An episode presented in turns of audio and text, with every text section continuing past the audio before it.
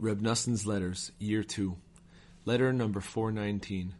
The crucial thing is that you and I should merit to constantly receive and understand the profound advice and hints, the hands in the sea of wisdom, Likutei Moharan 2, 7:10, which are the holy original Torah teachings of our Master, Teacher, and Rebbe, of holy sainted memory.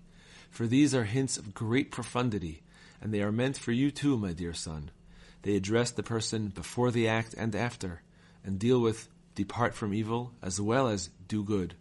For example, when a person needs to pray, but is assailed and buffeted on every side by impediments and extraneous thoughts, everyone is familiar with this phenomenon, and it is referred to in the lesson, The Depths Covered Them, Likutei Moharan 1, 9, which explains that when a person stands up to pray, the klippot, the barriers, surround him, etc.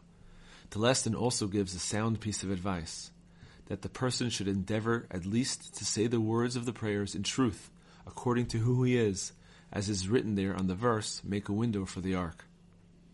Happy are the ears which hear words such as these, but the essence of this advice in its totality must be understood through subtle indications made with the hands which cannot be articulated.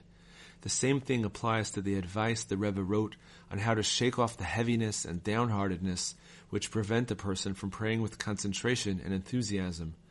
This is the lesson Azamra, I will sing to God with the little that I have left, which teaches that a person must inspire himself with the tiniest of good points that still remain in him. This simply stated advice is highly beneficial for everyone, sweet to the soul and healing to the bone, and many souls have already been inspired by it.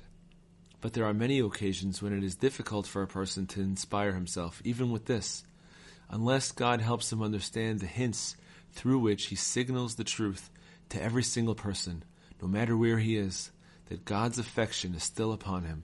Shabbat 88b.